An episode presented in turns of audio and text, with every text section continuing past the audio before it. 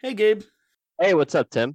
Remember when we were surprised while watching Top Gun Maverick in the theater that it actually had a nuclear weapons plot? And I started to, you know, talk loudly in the theater that the uranium enrichment facility setup didn't make any sense. And then you said no talking in the danger zone and activated the ejector seat and I flew out the theater? Yes, I do. Sorry about that. Uh, next time we'll just text you during the movie. Um, I think you're being super critical.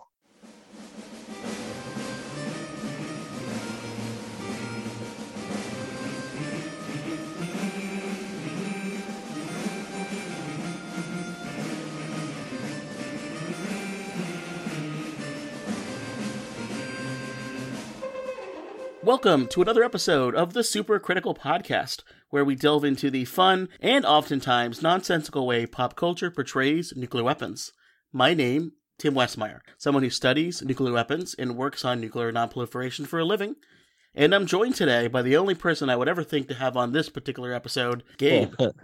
uh, Gabe, welcome to the uh, welcome to the, the podcast studio slash Zoom slash the Danger Zone. Uh, it, it is the Danger Zone because I'm I'm isolating from uh, getting over some COVID, so it is literally the Danger Zone. People cannot come into my into my house, uh, or else they will be infected. Well, I will turn off my camera so that I even an extra layer of protection over Zoom, maybe? No, we'll see. I'll, I'll roll with it. Today, of all days, I wanted to make sure that you were here on the podcast because we're talking a little aviation activity here. Uh, what are we here to talk about? Big day. Big day because we got we got Tom Cruise, we got fast jets, and we got a nuclear weapons plot in Top Gun Maverick, the sequel. How how how long has it been since the original? What was it, like, like thirty? thirty-something years. The last one was out in uh, nineteen eighty-six, something like that. There you go. There you go. Tom Cruise and nuclear weapon plots inserted as random MacGuffins into action movies. Can you name a more iconic duo? Uh, th- than uh, than Goose and Maverick. Uh, maybe that one. Tim and Gabe. Maybe they'll talk about Tim and Gabe. Uh, that way, they'll yeah, the, well, they'll have memes of us uh, playing volleyball and stuff. Huh. Well, between all of the Mission Impossible movies that have nuclear weapon plots that we've covered, I think Tom Cruise has found the perfect formula for box office success. Uh, we're sure to talk about Top Gun Maverick. Um, this is we're recording this at the end of June, but the movie was released in May, so pretty not you know not that long ago, but it's still kicking butt in in the theaters. Uh, this is a film that was delayed several years because of COVID restrictions on theaters and Tom Cruise's insistence that this must be only released in the theaters, which I'll say thank you for that because it was a good choice. Yeah, very good. Very good to see it in the theaters. Gabe, you know, we knew this was a movie we weren't going to pass up. Yes. This is the the movie about the skilled but brash Navy aviator uh, Pete Maverick Mitchell, uh, who went through the Top Gun school uh, back in the original movie in nineteen eighty-six, uh, saved the world from some kind of pre- undetermined, unlabeled country fighting some MiGs, uh, but we, you know, everything was good. It's just thirty years later. He's still captain in the Navy, serving as a test pilot, you know, should have been promoted yeah. years ago. Said They said she should have been an admiral if he was going to be here this long. Yeah, and, and like a senator or something, right? Yeah, but he doesn't want to give up yeah. the open skies, right? He doesn't want a desk job. Fortunately for the podcast, he's pressed with an oddly urgent nuclear weapons plot that requires him to kick the tires and light the fires once again. Classic, uh, classic movie trope, the old pro called back into action for one last mission. I've never seen that before. Yep, yep. I mean, I'm sure when I'm done with this podcast at some point, I'll have to do another one thirty years from now. Yeah. Because they'll remake Doctor Strangelove, and I'll be like, okay, okay, I'll come back. You're gonna be like, you're gonna be like, uh, doing some nuclear policy up on like a mountaintop, and it's gonna be remote, and I'm gonna have to climb up the stairs and like coax you out of retirement, and then you'll be like, you son of a bee, I'm in. Well, Predator handshake. I love it. Uh, before we dive into the film here, uh, Gabe, you want to describe our day of aviation uh, enjoyment on that particular day? We did a, we did a whole thing because obviously this is not an event that you take lightly. So um, as, as has been mentioned before on the podcast, I'm a, I'm a private pilot. And so uh, Tim Tim had a great idea that we would go up flying before seeing the movie. And we actually, um, we got to fly, we fly here in the Washington, D C area, got to fly right by the Naval Academy. So we got that. We did some, uh, not really aerobatics, but we did some, the kind of most spicy things that I'm able, my skills allow me to do in the airplane. Tim uh, Tim nodded off for a while, which I took as a as a testament to his steely, his right stuff that I, even with uh, some steep turns and steep spirals and chandelles. He wasn't he wasn't flustered at all. So he we knew he had the right stuff. So we were ready to go see the movie. Uh, and so we went to uh, yeah went to a theater and, and got right into it. Um, so yeah, it was a fun day. Yeah, it was either my, you know, strong constitution or it was my uh, lack of sleep due to toddler. One of the right. two things. But either way, I stayed up for the whole movie, uh, and I got to watch a movie directed by, you know, Joseph Kosinski, who's did another film I really like called Tron Legacy, one of the best soundtracks uh, of any film. And he also did another Tom Cruise movie called Oblivion. Uh, we'll go through the individual cast members uh, as we kind of go through the quick plot description. Well, we got some Tom Cruise. Uh, you know, that's kind of the main the main guy from the last movie. Val Kilmer it does have a little bit of a cameo and a, a pretty good scene we'll talk about, uh, but the main other stars, uh, Miles Teller, Jennifer Connelly, and uh, a John Hamm character who's uh, Don Draper was in it. Yeah, he loves he loves playing the kind of the jerk. Uh, the jerk authority figure in movies. He's great at that. Uh, but as we said, this movie is doing well. Uh, ninety-six percent rating on Rotten Tomatoes, already made one billion dollars worldwide as of late June. So it's doing okay. It doesn't need this podcast to talk about it. I haven't seen many people talking about the nuke plot online. Uh, people were talking about a few other things here and there about the movie. So let's let this be our niche of, wow, you included this in this movie. Very interesting. So let's uh, let's get into it. Two questions I have overall for this episode as we'll kind of get to the end. One, what do we think about the inclusion of this specific nuclear weapons plot in the movie? Is it accurate? Is it necessary? And two, more of a question for Gabe, what about the aviation stuff in the movie? Is it accurate? Is it awesome? Yeah, well, we'll get we'll get into all of it and more, perhaps. We'll see. All right, spoiler warning. We're going to run through the, the plot of this film. If you haven't seen it, uh, go see it. Uh, we will kind of spoil pretty much most of it, uh, as we or you're off to do. And also, you know, I'll, I'll firmly admit here, we didn't take notes during this movie. We didn't even know there was going to be a nuclear thing in it. Uh, it just kind of we were, popped we were, out of nowhere. We were we were winging it, Tim. Exactly. Uh, so... We, I have some notes here from memory and stuff. A lot of it might sound like it's from Wikipedia because someone was helpful in writing this down, but we're not going to run through the whole thing. You can read it online if you want to. We're just going to hit on the key points and then spend most of the time on the, the nuke stuff, which is kind of in the middle and the end of the movie. Everyone here is the best there is. Who the hell are they going to get to teach us?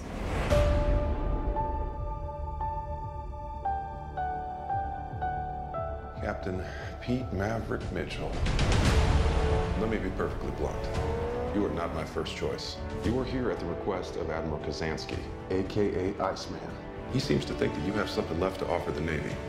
What that is, I can't imagine. With all due respect, sir, I'm not a teacher. Just want to manage expectations. What the hell? Good morning, aviators. This is your captain speaking. And we're off. Here we go. In three, two, one. We're going into combat on a level no living pilot's ever seen. Not even him. You think up there you're dead. Believe me.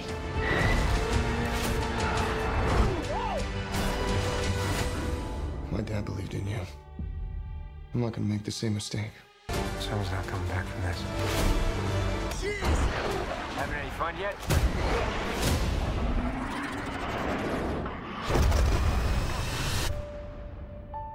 But Gabe, why don't you get us uh, st- started off? What is Tom Cruise up to, you know, thirty years later after he graduated and was an instructor for a short amount of time at Top Gun? And also, what is Top Gun? Well, okay, so so Top Gun, for those uninitiated, it's a real thing. It's it's a school. It's it's a naval uh, school for naval aviators for advanced training in terms of weapons and tactics and things like that. You know, for, for those who haven't seen the original movie, I mean, not to spoil it, but obviously that original movie takes place with these young. Yeah, young airmen who are, I think it was all men at that time, but uh, who were training at Top Gun and things happened. So Pete Maverick Mitchell, Tom Cruise's character, while a lot of the other people seem to have kind of gone on to do bigger and better things, I mean, he's still doing cool stuff. He's he's a test pilot for the Navy. That's kind of more of, you know, somebody maybe twenty years younger would be doing. But anyway, he's He's out flying this really cool new hypersonic airplane called Dark Star, which was kind of weird. So it's it's It's it's shown as a Lockheed Martin aircraft. They also made the, uh, a lot of people know the S R seventy-one Blackbird, that very mm-hmm. famous sleek. There was some publicity around the, the movie. The X-Men jet? Yeah, right. Yeah, exactly. Um, very cool. Very cool airplane. But um, yeah, there was some publicity before the movie that like, Uh, the, the crew tapped uh, Lockheed Martin to design this airplane. And I don't know whether it was real or whether they were um, whether there actually is a real Dark Star thing under development or whether they just kind of lent some consulting for the movie, but it was pretty cool in any case. I think it was basically they made a big model and said this could look like a supersonic thing and uh, and everything. I'm not sure if it's, I mean, who knows? We'll yeah. see if we see u- more U F O sightings, because that was one of the things people thought they were seeing uh, when they saw this being tested out. Um, I mean, hypersonic is funny because, you know, anytime I hear the word hypersonic in my field, it's often referring to hypersonic intercontinental ballistic missiles. Missiles so fast that they can, you know, be detected on radar, but then nothing you can do about it. They're too quick to shoot them down with um, artillery or ballistic missile defense. Yeah. Things like this. Russia has said that they have some. The United States is now getting into the game on, on hypersonic missiles. And I think that was kind of the idea with this airplane. It's like a super fast spy plane. And so Maverick, he like, he kind of like almost steals the airplane because this yeah. um, this Rear Admiral Chester Hammer Kane, played by Ed Harris for a cameo, he kind of goes to abort the takeoff, or and but Maverick's able to take off and get in the air and then pretend like his radios aren't working. Hmm. As Kane orders him to come back, he like keeps pushing the speed, and they're trying to get to Mach ten, ten times the, the speed of sound. And um, he's like really pushing the airplane, and it's like about to come apart. Finally gets to Mach ten and everyone's like cheering. But because it's Maverick, he can't just stop there. He, he needs to go even faster. He keeps pushing the speed, and all of a sudden Uh, the, the airplane uh, fails in midair. Uh, it just breaks up because of the speed. And so he, there's this like funny scene where he mm-hmm. like, he like lands in the middle of the desert somewhere and like walks into a bar. Uh, yeah. Cue, you know, funny comment from uh, stunned onlookers. Yeah. The kid, uh, little kid, uh, after Tom Cruise asked, you know, where am I? He, the little kid goes, Earth. Cause it looks like, it looks like an alien. Yep. Um, how fast do uh, do jets and other stuff get to these days? Not probably not Mach ten, right? Uh, no, nowhere near that. I mean, I, the the Blackbird, and I'm I, I admit I'm just googling this now. Um, Blackbird got up to just above Mach three. To get up to the higher Mach, I don't know that they have these uh, experimental kind of scramjet, ramjet aircraft where they're literally going so fast that you don't land to like compress the air anymore. The just the ram pressure of the airplane hmm. going so fast actually compresses the air, and it's almost kind of like a self-sustaining engine. Uh, those can go pretty fast, but yeah, I don't think there's any human flown aircraft that gets anywhere near there. So that's purely, I don't know what the equivalent of nuclear nonsense is in the aviation side, but that was fictional at least. Um, aviational annoyances, maybe we'll come up with something. Uh, so he crashed this plane. It seems, you know, it seemed to me from uh, as a lay observer, a pretty expensive airplane, and the thing that you would imagine. All right, man, you're done. But it sounds like he had a little guardian angel. He had someone looking over his shoulder, and it turns out it was Iceman uh, from the first one, who's now like he's an admiral. Uh, he has multiple times, sounds like in Tom Cruise's career, in um, Pete Mitchell's career, uh, has pulled him out of bad, sticky situations, and including this one. He says, "I need this guy, Pete Mitchell. I need Maverick to go do this secret mission," and he gets sent. He gets sent back to to Top Gun. Uh, there's some kind of secret, you know, thing that's needing to be involved here, and we get briefed on this. Uh, that's where we get introduced to John Hamm's character. So John Hamm, you know, doesn't like Maverick. You know, thinks he's a Maverick. Uh, decides uh, that he would, if it was his choice, he wouldn't be part of this mission. But he's gonna. The Admiral says he needs to, so he's gonna. So this is where we get nuclear here. Uh, they decide that they need to have Tom Cruise come up with a plan and train some younger aviators.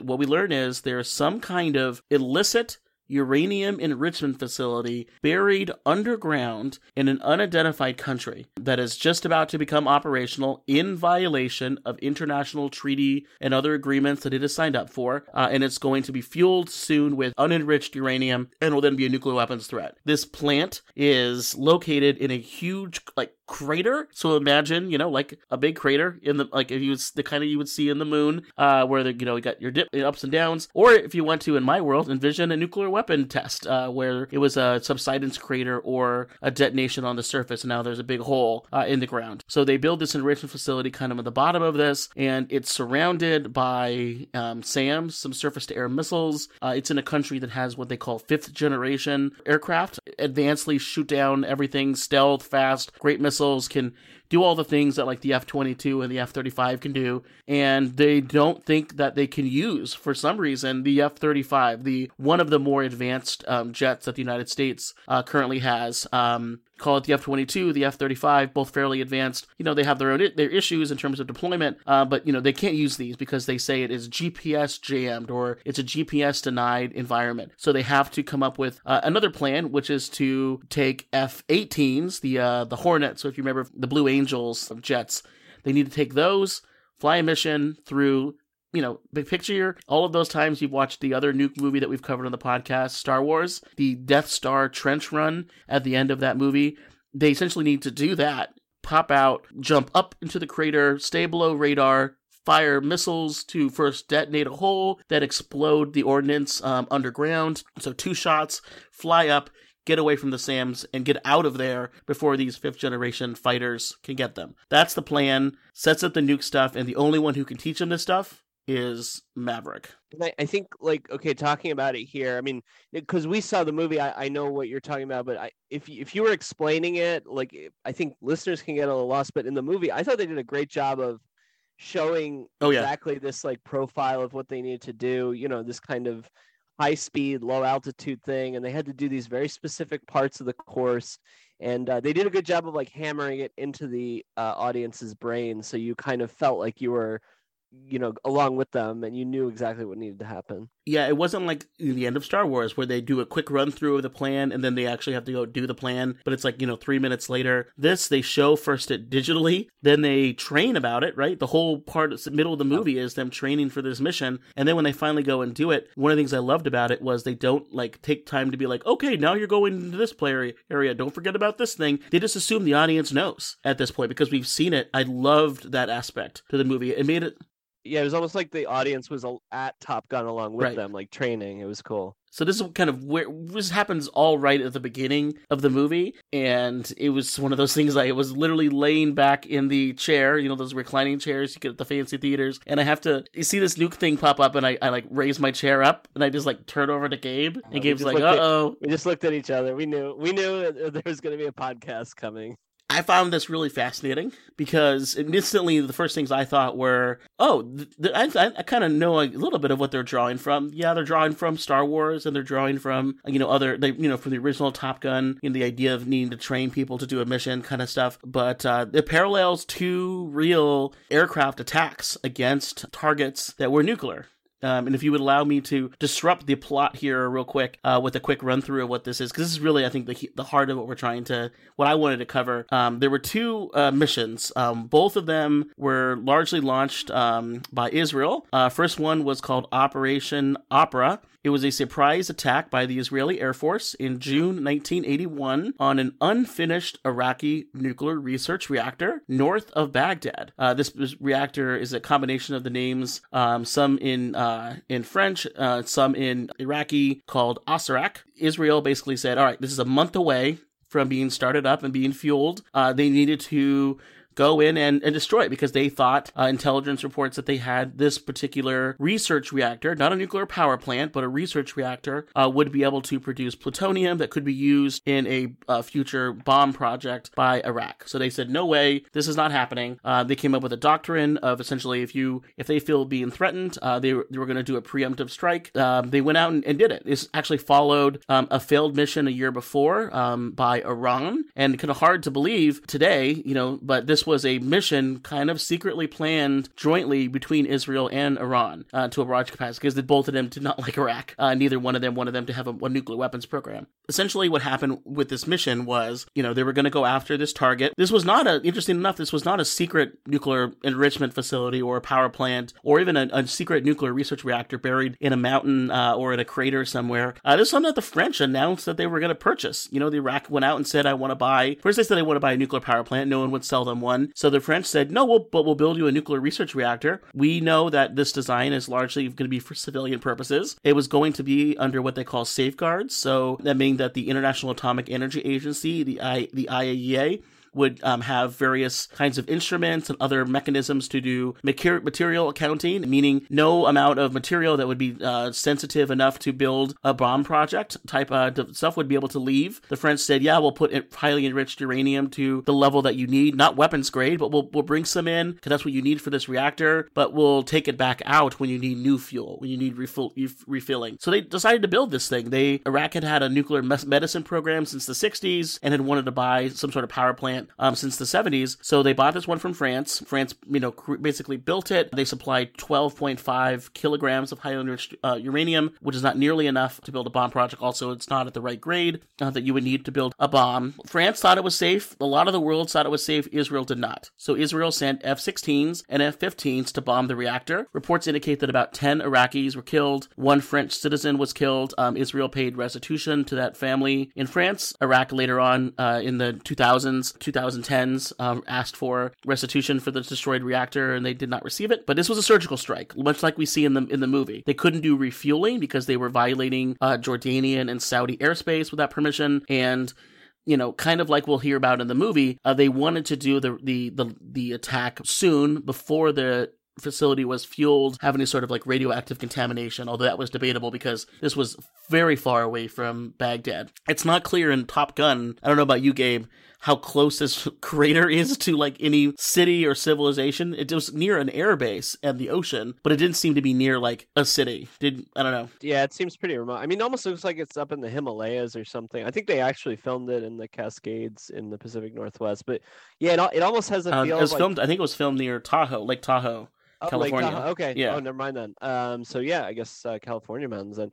But no, the um. Yeah, it it feels almost like Himalayas almost because it's just very steep kind of peaks. But then, like you say, it's close to the ocean, so unclear where this could be. Either way, back to the real world situation. Um, you know, this mission, the actual bombing lasted about two minutes. Yeah, there were defenses around, but they were largely jammed by Israeli like jamming technology. Uh, and, and a lot of the pilots um, weren't ready for their, they weren't, uh, you know, up in the air. Um, I, there was one story that some of the people who were manning some of the, the SAM sites, the SAM sites, uh, had gone out for lunch. They turned their radar off. Uh, so the Israeli jets came in, they came out, they got detected, but they had already left. Uh, but by the time the, you know, Iraq was up and going. Question was, a lot of people ask is, was this successful mission? Because, you know, the movie, uh, we'll talk about kind of how that goes at the end, but, you know, people debate about whether it was this was needed or successful. You know, from one perspective, yes, it, it was successful. It destroyed the facility, but a lot of other nonproliferation experts say that this largely what happened was it drove the Iraqi nuclear weapons program, if there was one, um, for the, you know, long, long time, that drove it underground and made it harder to detect because they essentially decided, okay, fine, we can't go this route. We're going to do it secret. Saddam Hussein, uh, the president of Iraq at the time, became much more interested in actually having a weapons program because he thought if he had one, he could deter these kinds of strikes from, you know, from Israel. Iraq and France never rebuilt the facility. France eventually left the project in nineteen eighty-four, and during the first Persian Gulf War, the United States finished the job and destroyed the rest of the reactor. Saddam was not too happy, ordered the execution of the region's air defense zone colonel, imprisoned about a dozen, two dozen of other pilots and officers. And, you know, there's a lot of debate in the non-pro community about whether or not this reactor could have even made plutonium. A lot of people essentially say, no, it was under safeguards. The French knew this was a problem, so they, they designed everything so that this could not happen. Um, Richard Wilson, who was a Harvard analyst and who actually inspected the damaged facility back in the eighties, said that it would have taken decades, if ever, for to make enough plutonium uh, in sufficient quantities, and quote, the Iraqis couldn't have been developing a nuclear bomb at Osirak. I challenge any scientist in the world to show me how they could have done so. Fascinating stuff. It kind of, uh, but this is definitely a big part of uh, Israel's, you know, military history, and something that a lot of people look at and wonder whether or not there is now kind of this tacit understanding that if you have a nuclear weapons program, or you suspect it to, someone's going to bomb it and it's going to be okay. The public didn't not like it. Uh, in even in the um, in, in the international press, the The Israel was uh, criticized by the United Nations, uh, by the General Assembly, which contrasts to the other example when this happened. So in two thousand seven, in Syria, there was another suspected nuclear facility. Never really understood what it could, what, what it was, but the design from the air seemed to resemble uh, a facility for, that North Korea had. The designs were close. So Israel went in. and, like the movie, bombed uh, through this operation called Operation Outside the Box, destroyed the facility. Very quick joint operation. It was actually one that was jointly done with the United States. The I E A um, in two thousand nine found some traces of uranium and graphite, but they didn't until two thousand eleven uh, when they were able to go in, when the United States and others kind of held that part uh, for a while during the, the civil war in Syria. They actually fairly are confident that it was some sort of undeclared nuclear site. This was another F fifteen, F sixteen joint strike, uh, but kind of different than, but interesting contrast to the Top Gun movie, which we'll talk about here in a second. Instead of having one of the F eighteen's pilots, uh, their weapons specialists, paint the target with the laser, the Israelis actually sent in uh, a day or two before some commandos to go next to the site and paint it with the laser handheld one, which allowed the, you know, smart bombs to be able to uh, destroy those targets. And if anyone's ever seen that really terrible movie with Pauly Shore called In the Army Now, essentially the same plot for that at the end of that movie. One reason why I bring up this other uh, example is there was almost no international condemnation of this strike. Probably a lot of it because no one, Israel never acknowledged it until twenty eighteen, and they finally said, yeah, no problem, yeah, yeah this does actually happen. But essentially, they, the I E A wasn't allowed to come in.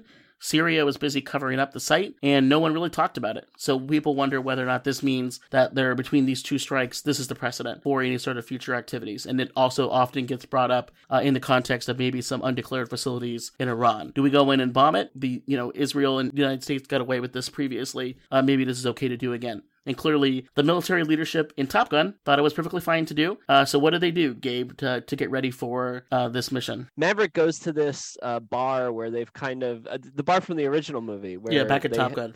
Yeah, yeah. Um, Inter- interesting thing, real quickly. In the nineties, Top Gun, the facility, left California and is in Nevada now. Really? The movie doesn't acknowledge that because they like the location and the scenes and all of that. So they're okay. Just like, no, no, it it didn't move. It's still in beautiful uh, outside of San Diego. So they're like, no, nah, it's the same place. So don't don't worry about all that. Right. We didn't actually we didn't actually. I move actually didn't. Nevada. I didn't. I did not yeah. realize that. I thought, okay, interesting. We're in this bar and there's this whole crew of uh, the new uh, aviators who are going to take part in the mission. And so these are, and, and I think this is the way Top Gun actually works. I'm not one hundred percent sure, but it's not like cadets who come like fresh out of right. training or something like that. It, it's aviators who have been doing it for a while and have been picked, you know, to get special training. They get that training and return to their to their unit. Yeah, in this case, they've kind of picked some of the, the hottest pilots from around the, the Navy and Marines, I guess. Um, there's this funny scene where they see uh, Maverick at the bar and start goading him into uh, buying them beers. Hey, you know, buy me a beer, old man. And then the next day, uh, there's one uh, one of the one of the airmen in particular, it's a young guy named uh, Hangman, who's kind of like the you know the hot shot. Um, I yeah he uh, he then. He then shows up in class the next day and uh, realizes that he was kind of picking on um, on Maverick. So so there's a few other people there. Um, there's also very, very significantly Lieutenant Bradley Rooster Bradshaw, who is the son of Maverick's late best friend, Nick Goose Bradshaw. So for anyone who saw the original and remembers Maverick and Goose, it's his son. And uh, there's there's definitely going to be some drama there, we sense.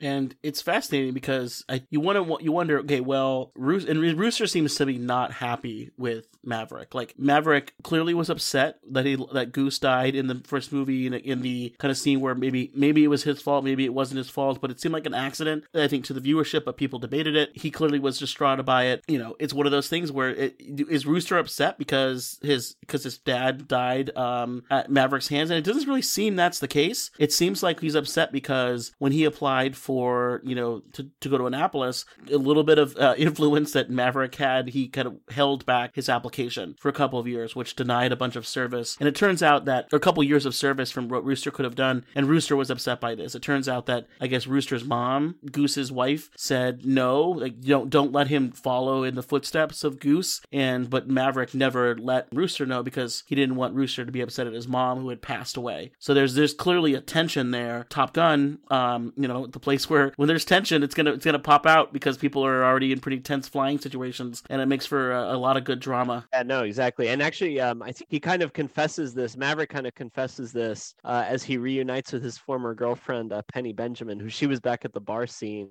Um, and they kind of hit it off again. And it's kind of like, oh, well, I'm not going to let this happen again. I'm not going to let you break my heart again kind of thing. But yeah, you can kind of guess where that goes. So there's, I didn't remember this because it's been forever since I saw the original. But apparently in the beginning of the original movie, there's some uh, quick reference after he does that flyby and gets yelled at and gets sent to Top Gun that he... Uh, he says something like, oh, you know, you, you've been co- cavorting with some admiral's daughter. And I guess Goose turns to him and says, Penny? Penny Benjamin? And he goes, shh. So then they bring her back, you know. She wasn't in the first movie, but she was referenced. Okay. But it's not um... the main female lead from the first movie, Charlie. Yeah, no, no discussion about what happened to Charlie, other than just maybe, you know, Pete Maverick is a maverick and doesn't uh, doesn't settle down for anything. Doesn't never doesn't like to put his feet on the ground. So so he's um you know, they get into the training and it becomes you know, it becomes pretty clear from right away that that these aviators, even though they're like the best of the best, that Maverick is just like so much better than them. There's all these like montages of them going in the air, you know, doing some uh, simulated dogfights, and Maverick just kind of smokes them all. And he's kind of having he's having some trouble getting them to work as a team. There's a lot of big personalities, especially uh, this Hangman guy. He's and they, kind they, of and they call him that because he's you know. If he's, if you're his wingman, he's going to leave you hanging out to dry. Yeah, which is ridiculous because just just a, a note on all the. Co- I mean, I'm not a I'm not big into military aviation. I'm more into commercial. But these nicknames, they don't come from something cool that you did. They come from something silly that you did. So if you like. If you like tripped over uh, a log or something at a campground, they, you'd be like, you're wood stick or something like that, or clumsy or something like that. It's not like they're not like cool, you know, Iceman and Maverick and all that. They're just they're a lot more a lot more silly than that, actually. But well, they, they do have a character in the movie whose um, call sign is Bob. And his name is Bob. I thought yeah. uh, I enjoyed that one, so that one made sense. Yeah, that's pretty. That was, that was good. Um, but yeah, so so they're really having trouble. Um, and actually, um, this is where we get the cameo from uh, from Iceman, uh, who he's he's like in his house. He has throat cancer. He can barely talk, and they're kind of communicating by typing back and forth. And and Maverick's kind of like, you know, I'm not the right guy for this job. I'm not, I'm not ready to do this. You know, they, they don't need, they need something different. Iceman's like, it's like you gotta, gotta let it go. Gotta go figure yeah, it out. Exactly. Exactly. He sends him back. And, um, and this is all, by the way, on the, uh, the backdrop that the, the requirements for this mission keep getting made harder and harder. Like John Hamm will come in and be like, we, we now only have two weeks to train. We don't have three weeks anymore. And they need to like, complete the, the the this ground run in in less time. So so Maverick's feeling the pressure, and it breaks it with this. Uh, it's a callback to the volleyball scene from the mm-hmm. original. They play uh, football on the beach, um, and uh, it's uh, it's a little less cringy, um, but it's it's it's kind of fun. It, they're all yeah, it's, it's great. Like a, yeah, it's like a team building thing, and like John Hamm like comes to the beach, like, what do you think you're doing? Blah blah blah. So what happens then is shortly after that, Iceman dies um, mm-hmm. because he had he had cancer. And with this, you know, they very quickly take Maverick off of this training mission because he no longer has the protection of Iceman or or the um the, the boosting of Iceman. And so he, yeah, he gets taken off and they decide to continue the training without him. Yeah, it's it's very clear that Tom Cruise, uh, Maverick's goal is to do the mission under parameters that allow all the aviators to return home. One, he cares about all of them, but two, he can't lose Rooster. Um, so he wants the mission to be done fast and get out and get, you know, complete the mission, but have everybody come home. There is a competing parameter set that's a little bit looser that I think John Hamm's character is pushing, which is, look, we need to get it done. And if some people don't return, that's the price of business to get this mission completed. And that's why when they're complaining about, well, no, you're going to do it, but you're not going to do it as quickly, which leaves them open for attack, but it gets the mission done, less likely for them to crash into the wall or something like that. But I love this. Like the first mo- beginning of the movie where Tom Cruise, uh, Maverick kind of steals the uh, the new fast scramjet. He just out of nowhere appears on radar, has taken an F eighteen, and it's his job now. He's now running the mission. I don't know why he didn't do this earlier, you know, to show everybody that it can be done, but he does it now. And this is one of my favorite scenes. There's like very, the music is very quiet. You just basically hear him grunting at the G-forces, and he completes the mission. He does it faster than they ever had thought it could be done and gets everything completed, which I think inspires the rest of of the team to get it done. And then he picks his team leaders. I think it's like, uh, well, it's definitely, you know, you got some Rooster, you got um, uh, some of the other kind of main folk uh, that are there, but not Hangman. Hangman is left because he never was able to finally like click with the rest of his crew. So he's left as like alternate, and they all get on some planes, right, and, and head over. There's other plots that we didn't get into. He re, you know, rekindles uh, his love with uh, Jennifer Connelly. Uh, he kind of promises to maybe settle down if he survives the mission, all of that kind of stuff. But uh, he now promises Goose, you know, talk to me, Goose. Uh, I'll promise that I'll get Rooster home. So they do the, um, they go to fly, you know, the the mission now with with Tom, with uh, Maverick kind of leading it. As we talked about in the beginning, you know, they just go to fly the course. It, it's exactly what you've seen them training for over and over. But now you get to see it with actual. They were doing a simulated course. Now you can see it with like real mountainsides, and and there's some surprises. Like there's snow. Yeah, there's snow. Uh, there's a bridge that pops out of nowhere that they didn't know about, so they're kind of having to adapt to that. And uh, I thought this was very well done, and I guess it was all filmed in in the um, actual airplanes, because you really see the effect of the G. I mean, it's a very physically intense sequence. And from what I from what I understand, kind of you know watching uh, stuff on YouTube after this, reading about it, is that yeah, this is this is very much what flying one of these airplanes is like. Is that is a just a grueling, physically demanding, exhausting kind of experience, just because of all the G-force your body's taking, concentration, everything. So you really get that sense, you know, during this. And yeah, so there's two teams. Um, so the, the first team that's going to hit the site first is led by Maverick. Um, the second team is led by uh, Rooster. And I, Tim, if I recall, like Rooster's kind of falling behind. He's not like he's he's really. He's not flying as well as he could be that day. Yeah, he, right? he doesn't, you know, live, he, he he doesn't live in the danger zone. He gets, you know, he's danger zone adjacent for most of the movie. You know, he, he doesn't fly as fast uh, or, you know, or doesn't make as quick decisions. He doesn't, he overthinks it. They make a joke about how he overthinks everything. And Pete Mitchell says, stop thinking, just fly. Um, so he's he's slowing down. He's not as fast as they he should be, and he wasn't as fast as he was during all the training missions. And also, as they leave, the, key, the other important thing is there's a massive Tomahawk missile strike from one of the destroyers uh, that's kind of with them, and that destroys the airfield that's near the the uh, the Richmond facility, which would destroy, they said, most of the fifth generation fighters and the Air Force that's there. The, uh, you know, destroys the runway more or less. What's simple in what, what they need to worry about is if there are any planes already in the air. Yeah, no, exactly. Um, so yeah, there's there's just all, it's a very coordinated.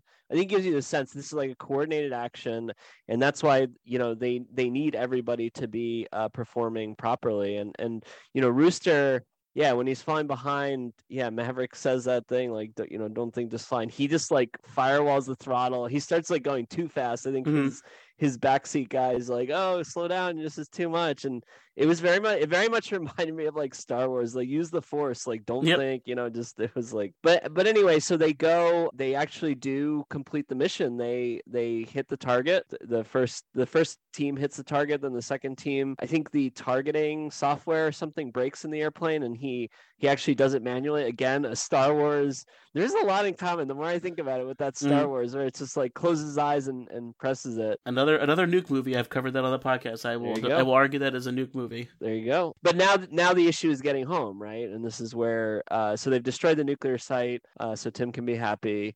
Uh, but but now what happens, Tim? Well, like they said, uh, now the, the surface to air missiles are firing, you know, because they have lit up everybody there. So they are able to evade a bunch of them with, with flares and evasive maneuvers. But it's very clear that Rooster is about to, you know, be destroyed, I think, by one of these missiles. So kind of out of nowhere. And again, this is just Tom Cruise. For some reason, they have it set up so it's uh, the lead F eighteen is just the pilot, and the backup one who was coming in to just to first Tom Cruise was going to open a hole uh, on the Richmond site, which is underground, and then the second one with Rooster was going to paint it with a laser and actually like fire the missile that goes underground um, instead of doing like an actual w- one missile that penetrates into the ground. So Tom Cruise is by himself in, in the F eighteen, and he massively uh, calculates the trajectory that this missile is about to hit Rooster, makes a maneuver so that his jet is clipped, and Rooster survives. Tom Cruise goes down, and now two, Tom Cruise is like kind of like behind enemy lines, being chased by a helicopter. What does Pete Maverick do when he no longer has uh you know he's no longer f- piloted a plane. Airplane. Yeah, you know, he's he's basically he's, he's he's a pro in two places, right? He's pro, you know, behind uh, the uh, in a cockpit and on the sand. You know, you know, in a volleyball court. This is neither of those things. He's in a snowy area. This isn't yeah. his natural terrain. Uh, so he's stuck. And what was going to happen, we don't know. And he's about to get shot by this. Um, I don't know why the the the, the unidentified enemy doesn't try to like capture him and find out what's going on. No, they want to kill him with his helicopter. Fortunately, um, for for Maverick, Goose comes out of nowhere, destroys the helicopter, then he crashes, and uh, Maverick like punches him and says, "Dude, I saved you. Why did you do that? I saved you. You weren't thinking." And then what does uh, Rooster say right back to him? You know, "You told me not to think." Yeah, yeah, he's like, don't, yeah, he says, "Don't think." So that's yeah. what he was doing. And then just, I, I think that the whole theater got a good laugh um, after that line. Here's the best part of the movie. Uh, yeah, they mentioned yeah, multiple I... times in the movie that this Air Force is a combination of the most advanced jets ever, these fifth generation jets, and yeah, a bunch of like holdover stuff from the Cold War, like F fourteens. You know, Tom Tomcats, the, the plane from the first movie. And what does Tom Cruise and Miles Teller do? They go to the base and steal an F fourteen, take off it's... on a short runway, and fly away. They get chased in a really excellent, awesome scene where they get chased by these fifth-generation fighters. They're able to destroy some of them by, like, through some subterfuge, because it's not clear that they're... That, why would there be, like, Americans up there, right? They It's F fourteens. They thought it would be...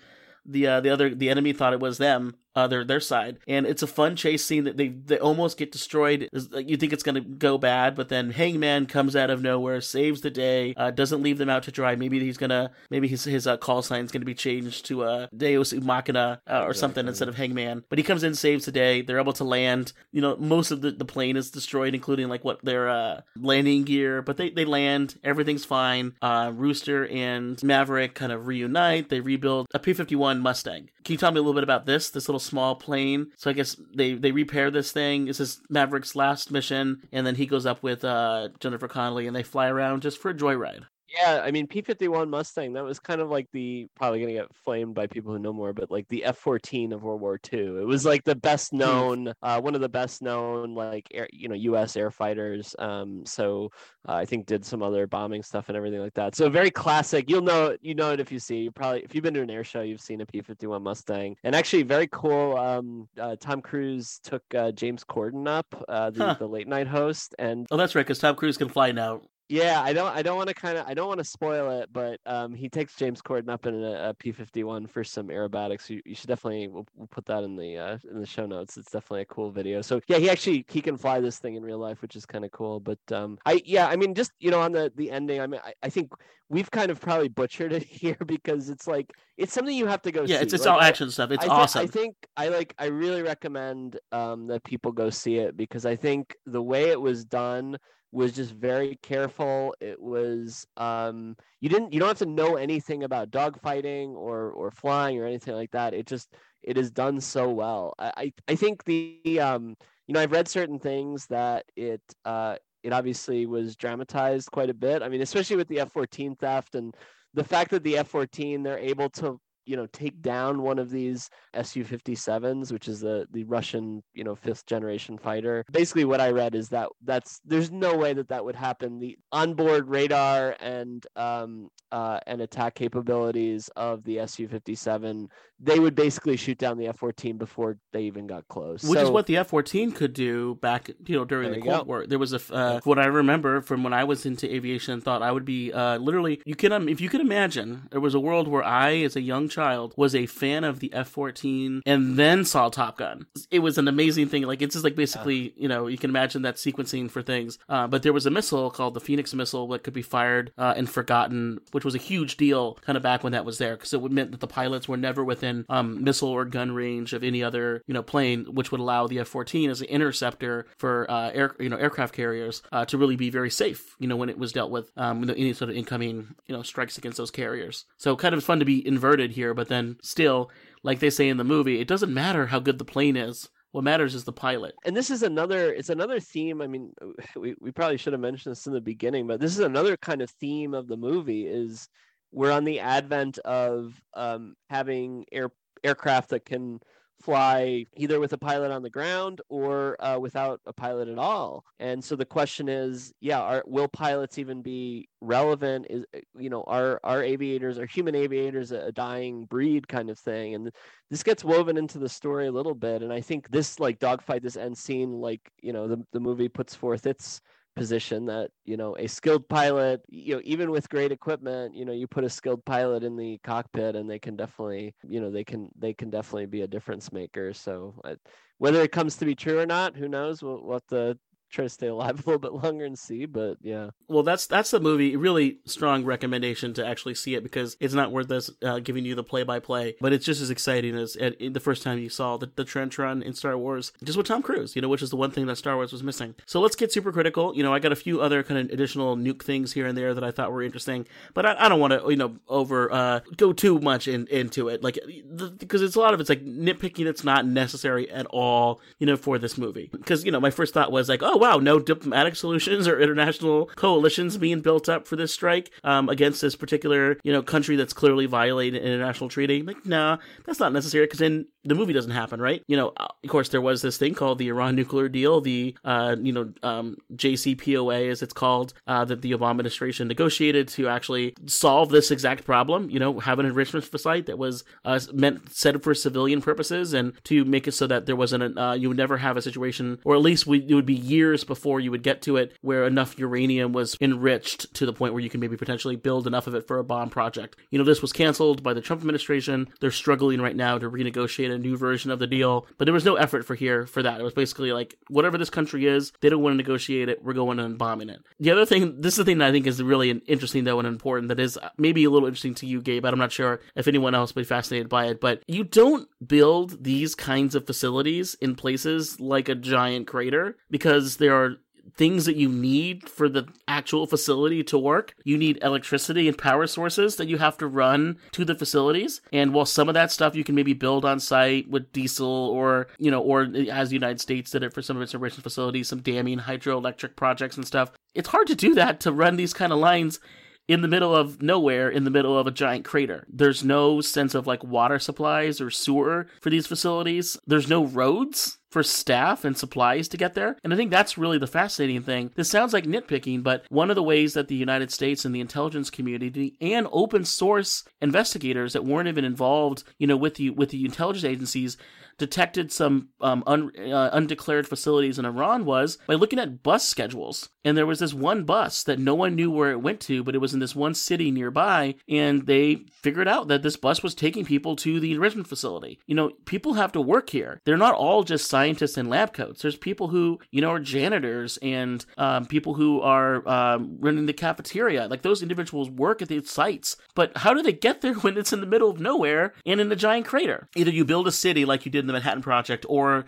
you have roads that are from nearby cities. Yeah, this totally went over my head. It was funny. I, I just I bought the uh, I bought this whole uh, little thing, hook, line, and sinker. It's but fine because you... it sets up a cool scenario, but it's to me it's it takes Top Gun from more realistic settings to a little bit like a Bond villain territory.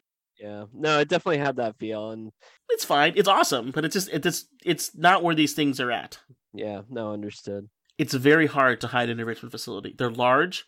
They have a lot of um, things that you can detect via satellite, like heat sources, because it involves a lot of power. If it's a centrifuge, and what an enrichment facility does is when you mine uranium in the ground, um, the isotope, the very particular isotope that you would use in a nuclear bomb project or in a nuclear energy project, that particular isotope of uranium uh, is not very, it's not the most common one. It's less than one percent. So you, when you take the rock from the ground, you have to then separate it from other rocks. You then have just your uranium powder when you mill it. You then want to separate out the stuff that you don't want from the stuff that you do. The way they do that is they turn it into a gas. They spin it. The heavier elements go to the outside. The thinner elements are on the inside. They just keep doing that over and over and over again, and eventually you get a higher concentration of the stuff that you want and a lower concentration of the stuff that you don't want. To do that takes cascades, hundreds, thousands, depending on how advanced these centrifuges are, for this to work. Most of the time, these are uh, people require lots of space, lots of power, and that generates a lot of heat. That's how we often are able to detect these things, and it's very hard to hide in an enrichment facility. That doesn't mean you can't do it, but it's probably easier to detect honestly out in the middle of nowhere like they did in the movie, which is kind of why you why would you put it there? I guess the sense is we're going to just put it in the middle of nowhere and then put a thousand SAM sites all around it. But then the funny thing to me that doesn't make any sense is, like in Star Wars, oh, they have this one canyon that can get there. No one will be able to do it, so why would we um, figure it out? But like, well, why don't you just put like one or two like like down there? You know, like in the canyon, and have that be yeah. able to detect them. What, it doesn't matter. Or most likely what you should have done was run literally some wires across the canyon so jets can't fly through it. Uh, yeah, I didn't even think about right? that. Right? Whatever. Well, because then the movie can happen. This gets to the other question. I mean, you know, and I think we're getting into the, you know, we're, we're in the parking lot now, or we, I think we just hung out on we the actually sidewalk, did, yeah. in the sidewalk in front. But but yeah, like why why send in jets to do this? And I know there was this whole thing about, oh, the G P S jamming, can't send, you know, more advanced stuff, need to send the F eighteen, which why not just send a big missile, and why not send a bomber strike from like way up high? I mean, I, I again, it's to make the movie happen, but like, wouldn't that have made more sense? I think the sense there is, well, it's underground, so you're gonna have to really hit it, hit it exact. I'm not sure why they didn't have jamming operations like the Israelis did against their uh, targets. Uh, why didn't you send in Tomahawk missiles to take out the SAM sites? Why d- weren't there cyber operations that were done like against Iran? If you Google the Stuxnet virus, um, a lot of stuff that Israel and likely the United States did to disrupt some uh, Iranian enrichment facilities, uh, to put those programs back a little bit. I mean, I think most of the answers is, is sort of the movie could happen, and also the fact that it makes, I think we joked about this, is, well, F eighteens are something that the movie could get. It's not going to get an F thirty-five, and they didn't want to do it in in digital, like C G I. You get an, you can get an F eighteen. If you want an F eighteen, Gabe, I can get you an F eighteen. Just give me enough time. Exactly. I, I and I, I don't actually doubt you on that, Tim. I'm sure I've learned I've I've learned to not be mistrustful of you. But no, the, the other thing too, I think there's no two-seater. They they wanted an airplane yeah. with tandem seating. So I think the way they actually filmed it was they had these F eighteens. They had a real naval aviator in the front doing the flying, and they had the actor in the back. And so again, you have that line of dialogue to to make that work. I mean, look, I, I think what they would probably do with this mission um, these days would would probably be some kind of uh, missile combination, or at least they would try with the missiles first and then follow up with the jets. But, you know, I, I'm not a military planner. Maybe there was a lot going on that they couldn't do it. Maybe missiles that would be detected and they would be shot down by the, the SAMs, I guess. Um, I'm not sure. Uh, but it makes the movie, you know, excellent to have it the way that they do. One other thing I was going to ask you about is, like the first Top Gun, they don't name the country. They have no no sense of who is building this enrichment facility. And I want to know from you, does that help the movie, hurt the movie in your eyes? I think they do it for lots of reasons so that they don't get pigeonholed into politics or get any sort of diplomatic uh, snafu or anything like that. But do you think it helps to have the country named or not named? What do you think about that? Or a fake country like, you know, Gabistan? I think for a movie like this, I think it was good because I, I think it doesn't distract from the from the the key focus, which are the, you know, the aviators and, and their story. And, and also, I think just down the line, I mean, how many movies do you watch where it just doesn't really hold up because they're talking about, uh, oh, we're going to go fly Czechoslovakia, you know, stuff like that. So mm-hmm. I kind of like, and, and Top Gun does have that kind of timeless Uh, appeal to it, the original, so I, I kind of like it that they'll set it up. I don't know if you felt the same or if you would have liked to see like uh, Russia or China or something named. As a nuke person, I'm glad they didn't name it because that would have been the first thing in my mind is like, oh, don't say that, because the first thing I would have said was, yeah. oh, you think it's Iran? Like, Iran's not, that's not, that's not what they're up to. So I think I, I'm actually glad they didn't, but some people have tried to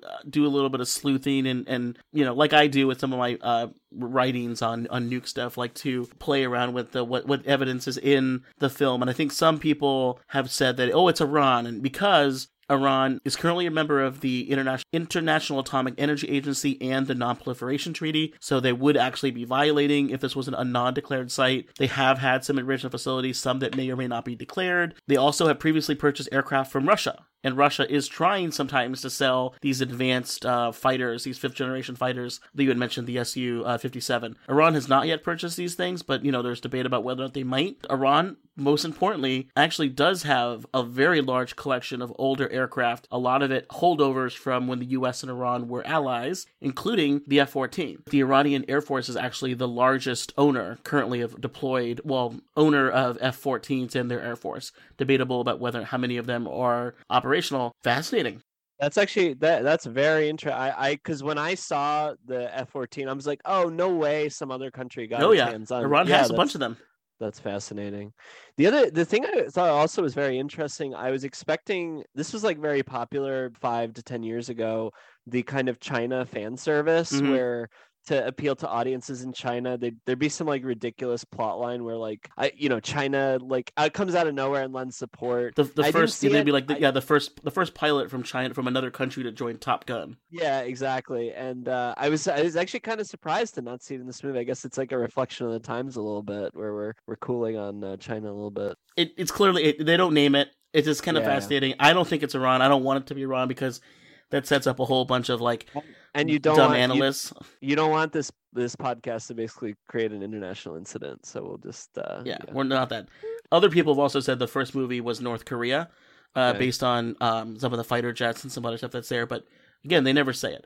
Uh, in but I will say this though, my very first ever video game for the original PlayStation was Top Gun because I loved aviation. I loved Top Gun, so the, I bought the Top Gun game. Uh, it was crazy expensive for me when I when I got it uh, when I was that young, but um, it had like full motion video of the uh, guy from the from the movie, but also he plays you know uh, Principal Strickland from Back to the Future. He he's basically yelling at you, and there's like choppy full motion video. And in that game, they clearly Clearly name it. I remember it as Burma or Myanmar, but uh, Wikipedia tells me it's Cuba, Libya, and North Korea. Oh, wow. Okay. They very clearly name it. So the only Top Gun thing that I am aware of where they just straight up name it is the video game. So that's kind of oh. why I always thought it was... Yeah, that's that's really interesting. Um, yeah. So let's uh, wrap up here with our rating system. We always like to rate the content uh, out of one out of five, with one being awful, five being terrific. I like to tailor the rating system since we get super critical about the movie content. Might as well uh, put that same level of intensity into the reading. Uh, all right, I got my briefing from from John Hamm. Uh, you know, we've talked about the mission parameters here. The scale will be one out of five get out of jail free cards given to you by your buddy Val Kilmer. If you have just one of those get out of jail free cards, you're going to think twice about doing any sort of flyby by any sort of tower. But if you've got five of those bad boys, whew, that tower crew better have sippy cups on their coffee. Otherwise, that thing's getting spilled. Yeah. How many get-out-of-jail-free cards given to you by your good buddy Val Kilmer would you give this film? Uh, I I almost am giving it a five. I'm going to give it four. Can I do like a half a get-out? Maybe you get like a day out of jail. With one of those is like a, a bail bond. yeah. Uh, I do four and a half, I think. I mean, I for me, it was nearly... perfect in terms of a summer blockbuster. Um, yeah, some things we could we could nitpick a little bit. No, I, I thought it was just very well done, and um, uh, you should just go see it. I mean, the the, the flying sequences, uh, again, you know, if you know nothing about flying, it, it's so much better than we've kind of clumsily made it sound like here on the podcast. But also just the cast, the acting. Yeah, maybe they could have done a little of the interpersonal stuff a little bit better. Some corny moments, but I thought it was great. What about you? Four. To me, that's a good rating. Uh, four, not a four point five or a five. Um, movie that I highly recommend. Anything over a three, I would be like, yeah, check it out. Four is really good. Five is, you know, there aren't many fives on, on the podcast. Great action movie. Top Gun is often talked about as being like a recruiting tool for the U S Navy, and I'm sure this kind of this is going to continue that trend. But you know, I think for people interested in my field of nuclear nonproliferation as a career, please don't think this is the only way you can address these kind of challenges. You know, is to send Tom Cruise in to blow it up. So I'll, I'll, I joke about that, but it is a very terrific action movie and the kind of one I might want to see maybe at an IMAX. Maybe we'll go see it again. Um, it's, I don't usually go see movies twice in the theater because it's hard enough to go to the movie to see it once with a toddler. Uh, maybe when you're out of quarantine, Gabe, we can go see it again. Yeah, I'd be down for that. Uh, I know my, my wife would uh, still wants to go see it, so yeah, maybe we maybe we do a little, little outing. Gabe, anything you want to recommend to people for further watching, reading, related to Top Gun, or just something you think would be cool in the genre or, or about aviation, since we usually like to do that at the end of our podcast? So I found this very interesting um, discussion on, on this thing called the Jocko podcast. I guess he's like a former Navy SEAL. He does a podcast with a former Top Gun, real-life Top Gun instructor named Dave Burke. And then they talk about the accuracy of the movie and what Top Gun is really like. I thought it was really cool because it kind of opened my eyes to things that I thought were fake and done for purposes of the story actually were pretty accurate. So yeah, check that out. There's also the, the YouTube clip, as I mentioned, of um, Tom Cruise going flying with James Corden and scaring the absolute, you know, what out of him. Uh, and then finally, uh, Lockheed Martin has like a whole page dedicated to their work on the movie and Dark Star. And again, I'm not sure whether they're actually designing this or not, um, or whether there's there's something in the works uh, similar to this, but it's kind of cool. And there's some videos on there and you can download a wallpaper. So yeah, we'll put that up there. Excellent. We'll do. Uh, the, my current C E O for my company uh, is the former C E O of Lockheed. So I have to ask him how he felt about the, about, about the movie. So I have four things to recommend. First is a post. Um, I mean, it's going to get uh, increasingly cooler and less nerdy. Um, Or maybe how you depend your definition. Uh, the first thing is a post by the always excellent National Security Archive, which is located at George Washington University. Uh, it's a um, a service that provides a lot of like declassification efforts to find previously classified information about different uh, international events and puts them together in a wonderful narrative package to give you some you know insights about various events. And they had a really great one about the Israeli operation against Iraq uh, in nineteen eighty-one. What they knew, what they did, that they didn't know in the United States. What France did to make it harder for the reactor to be used for a nuclear weapons program, and then what Iraq did to take the uh, strike lesson that it had to make a weapons program and had to do it underground. Uh, so I'll link to that. There's also really good footage online uh, that was declassified out of Israel about the actual strike. You can see from the perspective of the pilot um, the entire bombing operation, so you can compare that to uh, what we see in the movie Top Gun. There's a great book by Ambassador Wendy Sherman called Not for the Faint of Heart, Lessons in Courage, Power, and Persistence that came out in two thousand eighteen about negotiating, about a lot of stuff, but about negotiating the Iran nuclear deal that I mentioned previously. So um, if you want a different perspective on how to deal with nuclear issues, you can read that book. It's a terrific one. Finally, I recommend a movie that I f- entirely forgot about, but I'm so glad I remembered, Hot Shots, exclamation mark, from nineteen ninety-one. Have you ever seen this one, Gabe? I have not. It may have been on, um, like on you know T B S or something when I was young. Yeah, that, this is I exactly just, those kind of movies yeah. from nineteen ninety-one. Uh, it doesn't hold up well today because it is not a movie that would get made well today. There are a lot of really terrible stereotypes uh, in that film. You know, it pokes fun a lot at Iraq because you know Gulf War, the enemy at the time, you're you're allowed to punch down or up or whatever you can do with those parodies. But essentially, it's a parody of Top Gun. Um, like I said, starring Charlie Sheen and Carrie uh, Ewells, I never can say his name right, and Valeria Galino, and the always funny Lloyd Bridges. And I'm not kidding. The main part of the movie is people at Top Gun being trained for a mission that involves destroying an Iraqi nuclear power plant. Yeah. So oddly prescient. Yeah. It's an odd timeline that we live in that the parody of Top Gun plot becomes the plot of the thirty year later Top Gun movie. I love it, and I'm so happy that I got to talk about that. Gabe, thank you, as always, for coming on the podcast. If people want to find you and see what you're up to, probably uh, go in the D C area uh, and look up, right? Maybe like a, hanging out somewhere near the Chesapeake Bay, look up. If it's slow and not doesn't look terribly exciting, it's probably me. So the opposite of uh, Top Gun. And if you squint while you're doing a, a very gentle bank, uh, you might see me nodding off. There you go. Very peacefully enjoying everything that is uh, about aviation. I was awake for about half of it. I just really was so peaceful. I take a lot of people flying, and they're kind of like, when people get quiet when I'm flying with them, it's because they're probably not having a great time or or not. They're, they're not entirely thrilled with the experience. So I'm always kind of worried, but you were there just like sleeping like a baby. It was, it was nice. Although you did task me with looking out for other planes. So sorry That's about true. that.